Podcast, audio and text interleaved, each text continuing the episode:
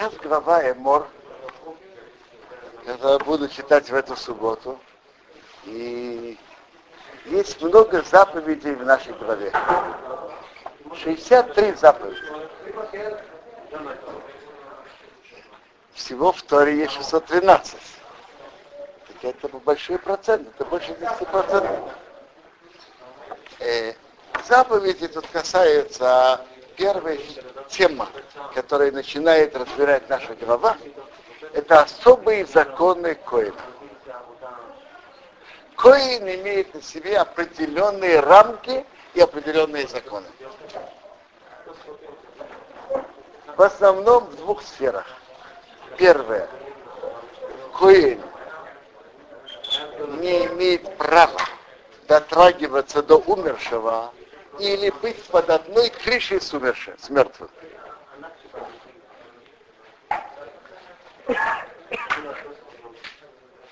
довольно, довольно практический закон, который Коин должен знать. То есть Коин, то его функция, его деятельность служить в храме.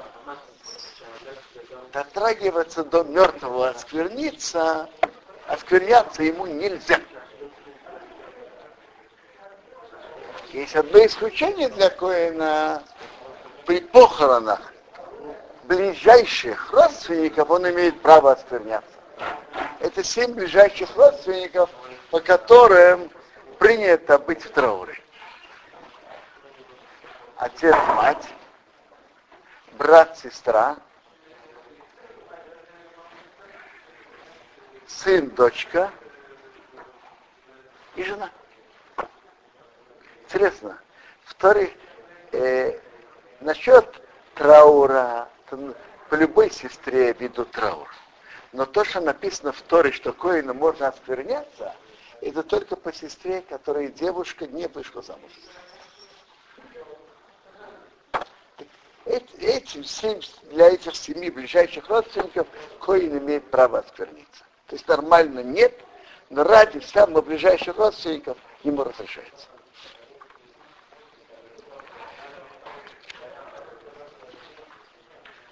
Для кое, практически для Коина это важно знать, куда ему можно идти, куда нет.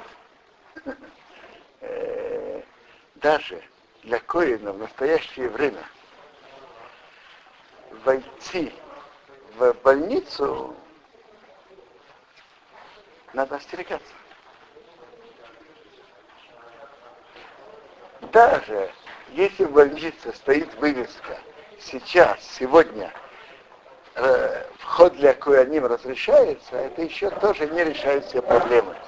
Допустим, что момент, когда Коин вошел, это так было. А что знает, что происходит в момент, когда он находится там? У моей супруги есть подруга, которая жена Коина. Так та жена ей рассказала, что муж, когда при родах, муж ее привозят в больницу, а больше не навещают. Э, от одного раввина я слышал, что больница Бекур Холим, там, там родильное отделение отдельно. Там можно спокойно рожать и навещать. Даже для коина. А если его положили в больницу, навещать одного, а если его положили? Что? Смотрите, общий принцип для всех этих законов такой. В случае опасности для жизни все законы Тора отодвигаются. Но я вам скажу честно, для Коина это может быть очень актуально. Он может быть у врача, на приеме врача в больнице. И может пойти в поликлинику какое-то наблюдение врача. И для Коина надо знать, что нормально он не должен ходить в больницу. Потому что больницы могут быть разные, кто-то кто умирает. Я вам скажу больше этого. Во-первых, если делают аборт, то это тоже уже нельзя быть по той же крыше. Или отрезают фалангу пальца от живого человека. Это уже тоже Коину нельзя быть по той же крыше с этой фалангой. Это называется Ивер Минахай. Ивер, тут имеется в виду Ивер, как кусок по, полноценный, то есть кусок, скажем, фаланга пальца, что там есть и кости, и мясо, и жилы. Так это кусок от такого от живого, если отрезали, нельзя быть по той же крыше. Если Гой умер, это я вам скажу, если Гой умер, дотрагиваться до него тоже нельзя.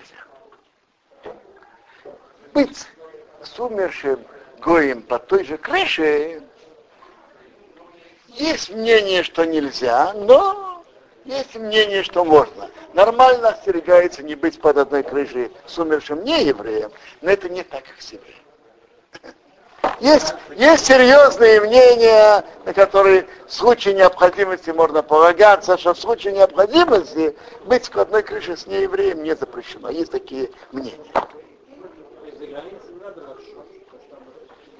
За границей, смотрите, за границей, если там кто-то умерший не еврей, то это легче.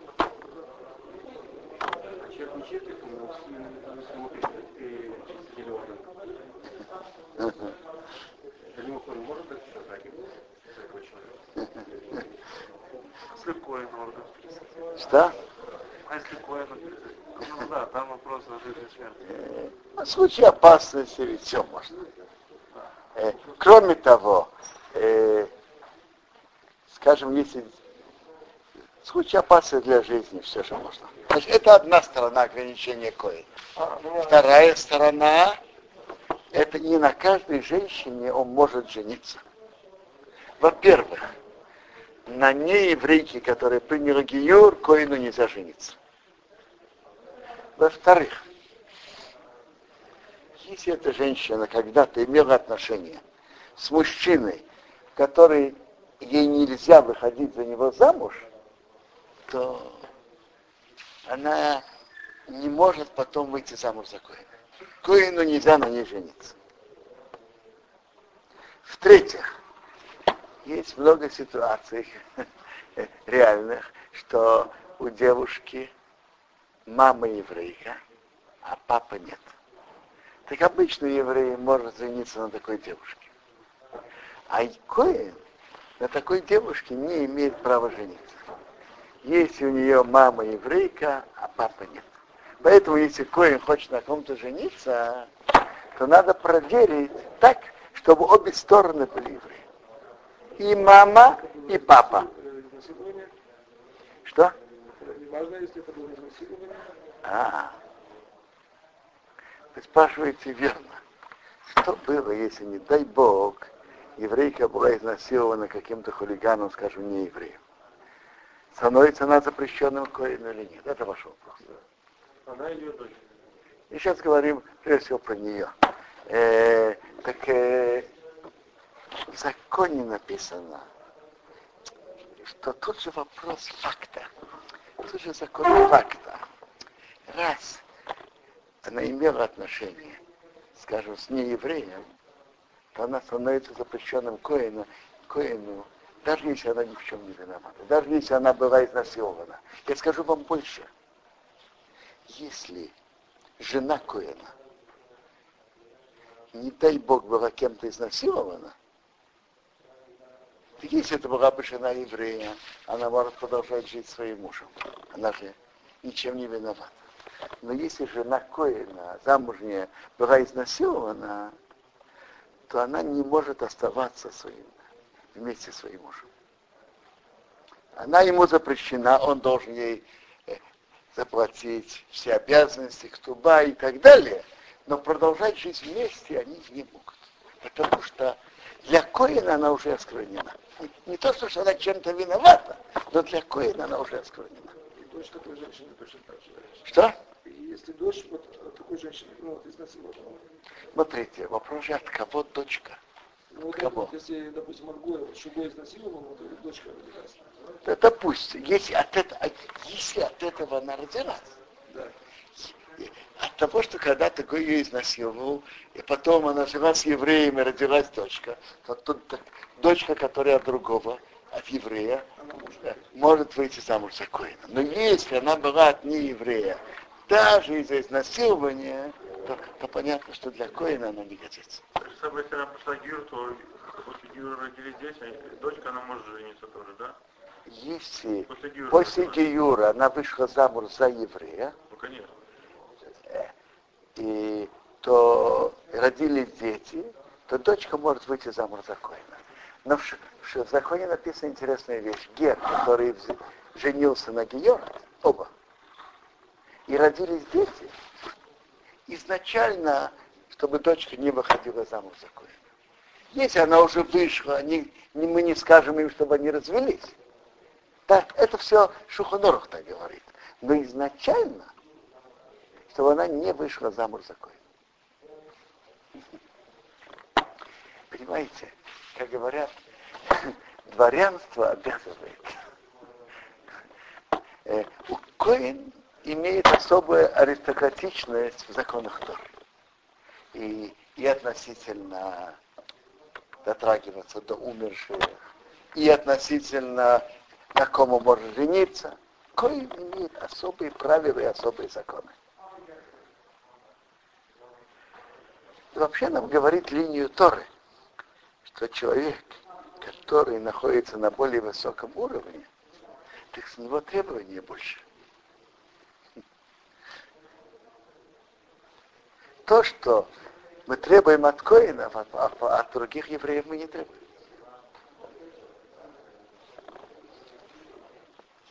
Э, Тора рассказывает про особое правило э, первосвященника, Коин Гадол. У него еще больше требований. Он не имеет права оскверняться даже к самым ближайшим родственникам. Но интересный закон.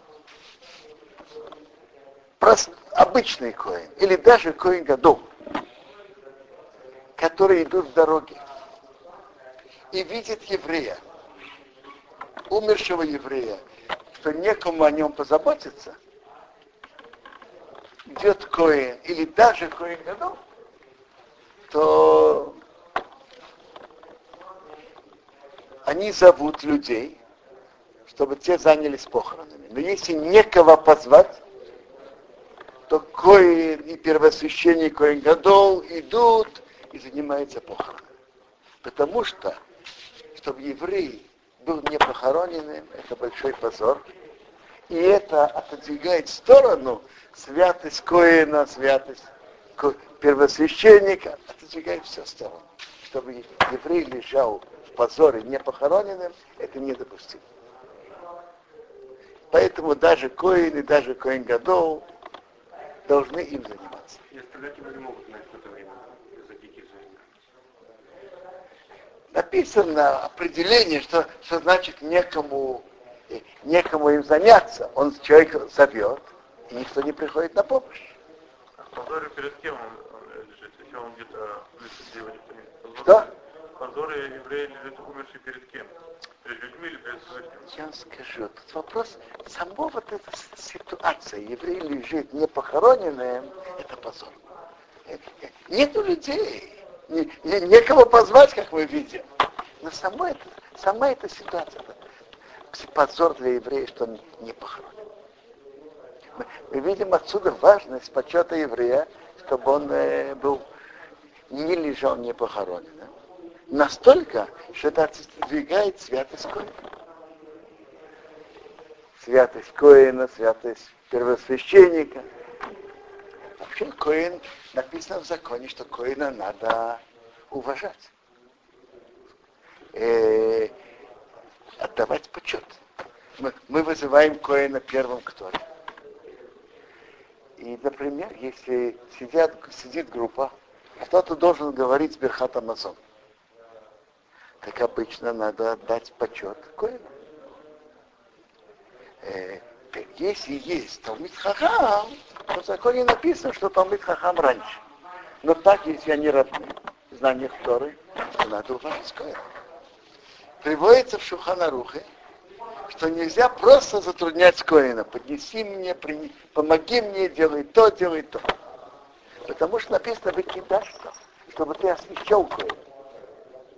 Коина надо уважать как Коина. Пожалуйста, а сегодня есть коины, что вот известно, что это, что это коины, ну, которые на протяжении поколений делали все по правилам, включая свадьбы, включая, ну, все соблюдали. Смотрите, в религиозном мире это более, более, можно сказать, передавалось поколение в поколение. В нашем русскоязычном обществе, я не знаю, мы предполагаем, что все было нормально.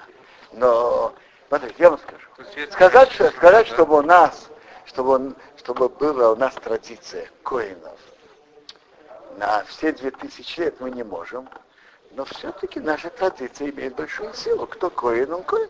Мы принимаем, что он коин, и он говорит Берхат Куаним. Сказать, что мы имеем цепочку Дуарна Коина про них, или даже дома времени, когда стоял храм, мы не можем. Но мы полагаемся на наше, на то, что те, которые принимаются коинами, что они действительно коины. А вот то, что я, э, я как-то слышал, что есть какой-то живет ну, человек, да, религиозный здесь, кто-то там, и что вот у него есть якобы вся вот, э, ну, вот все вот его генеалогическое дерево, да, аж доходит до, до Арсенай. И вот там вот он, э, что вот он потом такое. Вот это, вот это Я не знаю. это Вопрос, или э, это... вопрос, что у него есть, я не знаю. У большинства людей есть генеалогия, я не знаю, может быть, четырех, там пяти, шести это поколений. А что за женщина? Ну, там все вот, говорят, на- Нет, ну я понимаю, но Послушайте, женщина- что я могу, что я могу говорить, Нет, ну а то, нет, я, я действительно не знаю. Я, я говорю только, я вам скажу, есть принципиальная разница, то, что было с Куаним э, во времена Талмуда и сейчас. Когда-то, во времена Талмуда, человек, который приходил и говорил, я Коин, его не принимали как Коина. Ему сказали, привези свидетелей, что ты Коин уже э, много столетий ведут себя иначе. Ведут себя так. Каждый, кто приходит и говорит, я коин, мы ему доверяем. Поэтому на, доверяем и принимаем его как коин. Поэтому, так сказать, наше теперешнее утверждение, что он коин, слабее, чем то, что было во времена Талмуда. Но все-таки это имеется. Они же говорят Бирхатку, они через нее делают выкуп первенцев. Я говорю вам, что наша хазакат мы понимаем какое иначе, чем то, что было во времена Талмуда. Во времена Талмуда человек придет и скажет, я кое, ему хорошо, может быть, но пока ты не приведешь доказать свидетелей, мы тебя не примем какой. А уже э, много столетий ведут себя иначе. Люди приходят и говорят, я кое, их принимают. Их вызывает к Торе и. Это одна из тем нашей главы.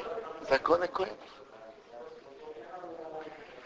Еще одна, есть в нашей главе тема о праздниках. Все праздники упоминаются в нашей главе и в законе. Есть еще одна тема, о которой говорится несколькими фразами написано так. Соблюдайте мои заповеди, делайте их, я Бог. И не оскверняйте мое святое имя. И я буду освящен среди сынов Израиля. Я Бог, который вас освящает. То есть, написано, чтобы евреи не оскверняли имя Бога и освящали его. И это имеет несколько значений. Одно из значений – что есть ситуация, что человек должен быть готов отдать самое дорогое, что есть у него из-за выполнения заповеди. Есть ситуации, где еврей должен быть готов отдать жизнь и не нарушить. Это написано про три самых строгих нарушения. Идолопоклонство, разврат и проливание крови. Интересно, что как раз вот это время э, лет 800-900 назад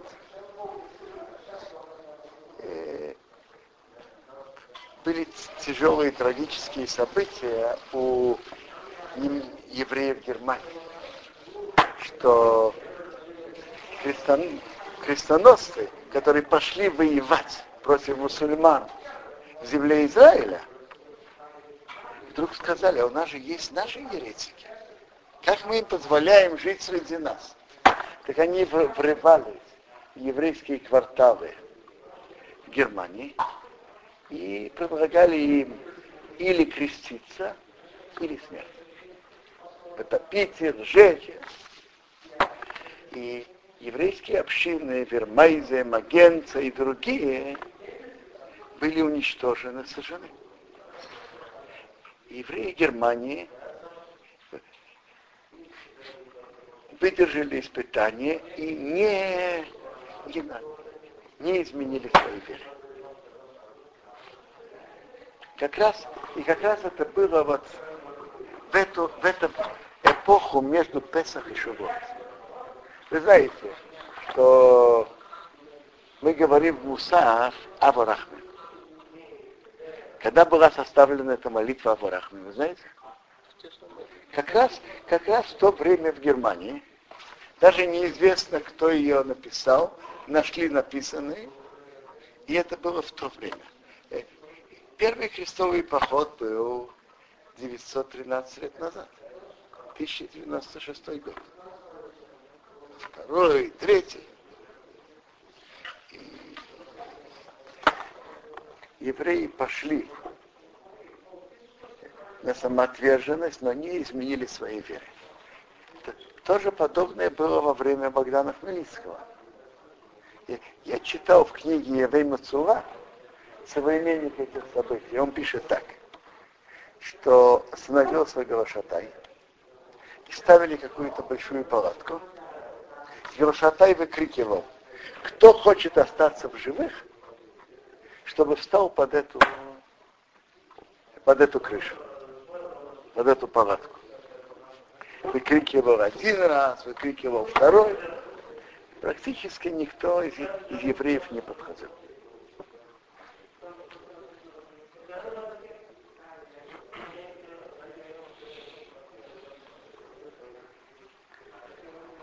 Той книге Еврей Цума рассказывает несколько историй э, об этих событиях. Он рассказывает о большой самоотверженности еврейских девушек рассказывает, как один казак поймал еврейскую девушку, чтобы на ней жениться.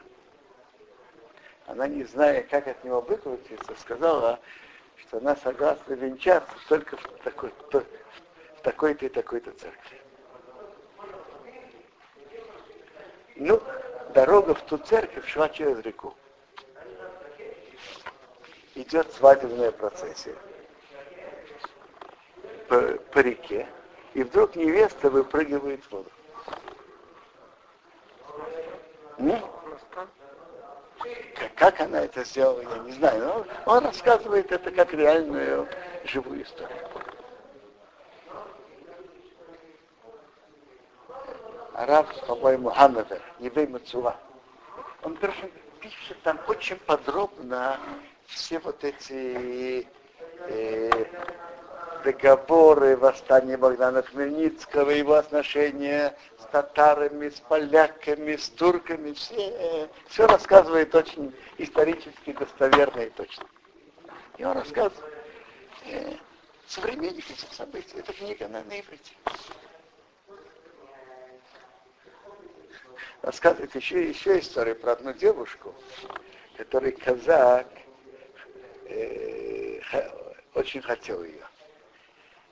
Она ему сказала, ты знаешь, я умею заговаривать ружье. А чем ты докажешь? Вот ты меня выстроишь, а я останусь живой. Он, э, он пошел делать опыт. Сами понимаете, чем этот опыт кончился.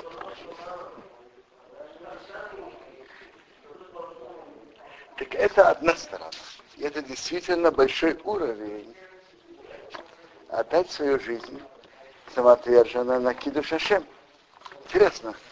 Э, книга Сейфа Хасидим, это книги немецких евреев, рассказывает, э, чувствуется там живость этих событий. Я скажу вам его слова, что он говорит.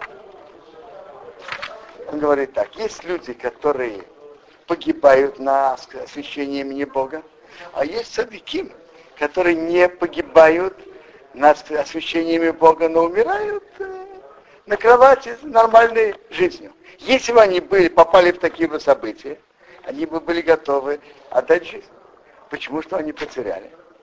Но говорит, они тоже находятся на высоком уровне, кто готов это сделать, но им снимают отплату то удовольствие, что они имели, тут спокойно жили, имели удовольствие жить с детьми и умерли нормальной тихой жизнью. Он приводит, тут интересно, приводит, чтобы был приказ против евреев, и много евреев погибли, а много приняли решение, были, бы имели готовность на это, но они спаслись. Один еврей видел во сне одного из убитых, он сказал ему так, все те, которые приняли и были готовы отдать свою жизнь, они вместе с нами на том свете. Это, это одна сторона, кидуша Шем, отдать жизнь. Теперь есть, э, отдать жизнь. Теперь есть ситуации, что надо не отдать жизнь, но на многие заповеди надо быть готов, надо иметь готовность потерять деньги, но не нарушить. Допустим, из-за нарушения субботы, из-за нарушения праздника, даже если у еврея может быть большие денежные потери, но это не дает права нарушить праздник или нарушить другие запреты Торы. Это было одно из тяжелых испытаний евреев Соединенных Штатов э, больше ста лет назад. Очень многим из них было трудно получить работу, если они не были готовы нарушить субботу. Были случаи, что евреи брали на работу, а потом, когда он не приходил в субботу, его снимали. Говорили тогда так, что тот, кто не приходит в субботу, нам не нужен и в понедельник. Так многие евреи крутились разными путями, но не нарушали. Ну, про Советский Союз нечего и говорить. Там, э, как сказать, рисковать деньгами и рисковать положением, это тоже было недостаточно. Надо было находить разные пути, как сделать, чтобы соблюдать субботу. Рассказывает один еврей, приехал из Советского Союза в Вену. Его спросили, скажите, а какая ваша специальность? Говорит, «Э, Шомер Шаббат, соблюдающий субботу. Он говорит, что это значит? Очень просто говорит. Для меня не было важно быть преподавателем, инженером, трубочистом, портным. Для меня было важно, чтобы я мог соблюдать субботу. В соблюдении субботы я мог работать любой профессии. Главное, чтобы я мог соблюдать субботу. Э, по-моему, другой еврей. Э, кто-то написал это про папу. Я вам скажу. Сама идея соответствует, соответствовала жизни папы на все сто процентов. На все сто процентов. Он же, почему папа стал учителем, вы думаете? Хотел получить высшее образование. Он работал слесарем. Почему он стал учителем? Когда убили Кирова, то все стали страшно бдительны, его выгнали с работы. Он работал еще 13 до 16 лет на простой работе. Он соблюдал субботу. Не, а его выгнали, потому что они боялись, что если будет человек, который соблюдает субботу, это может поставить на них цель. Его выгнали с работы. Он искал одну работу, другую, фотографом, искал все работы. На всех работах надо было что-то делать в субботу. Мама ему сказала, пойди учись, и тогда ты можешь в крайнем случае только говорить и ничего не, не, не, не писать. И он пошел тогда на боковитные курсы, и потом в университете преподавал учителем. Потом в Ташкенте он уже не работал учителем, папа работал самыми различными работами. Он был сторожем, был бетонщиком и так далее. Самые работы, самые, самые разные работы. Так это, это, так это, эти слова точно соответствуют жизни папы. Но сказать Вене, по-моему, сказал другой еврей эту фразу. Так это третья сторона, что еврей своим поведением должен так себя вести, чтобы не привести к осквернению имени Бога, а и приводить к освящению, освящением имени Бога. Я прочитаю, что -то Тора говорит, и что Талмуд говорит. В автор Хашемовакеху люби Бога твоего Бога, чтобы имя Бога было любимо через тебя. Когда человек учит, учится у, у мудрецов Торы, и его торговля честная – а беседа его с людьми спокойная, деликатная. Что люди говорят про него? Хорошо его отцу, что выучил его Торе. Хорошо его учителю выучил его Торы. Смотри, люди, которые не учили Тору, как-то жалко, что они так на, в таком положении. Видите, вот этот человек учил Тору, смотрите, как красиво он себя ведет и как продуманы его поступки. Это, это, это называется освящение имени Бога, Кидуш Ашем.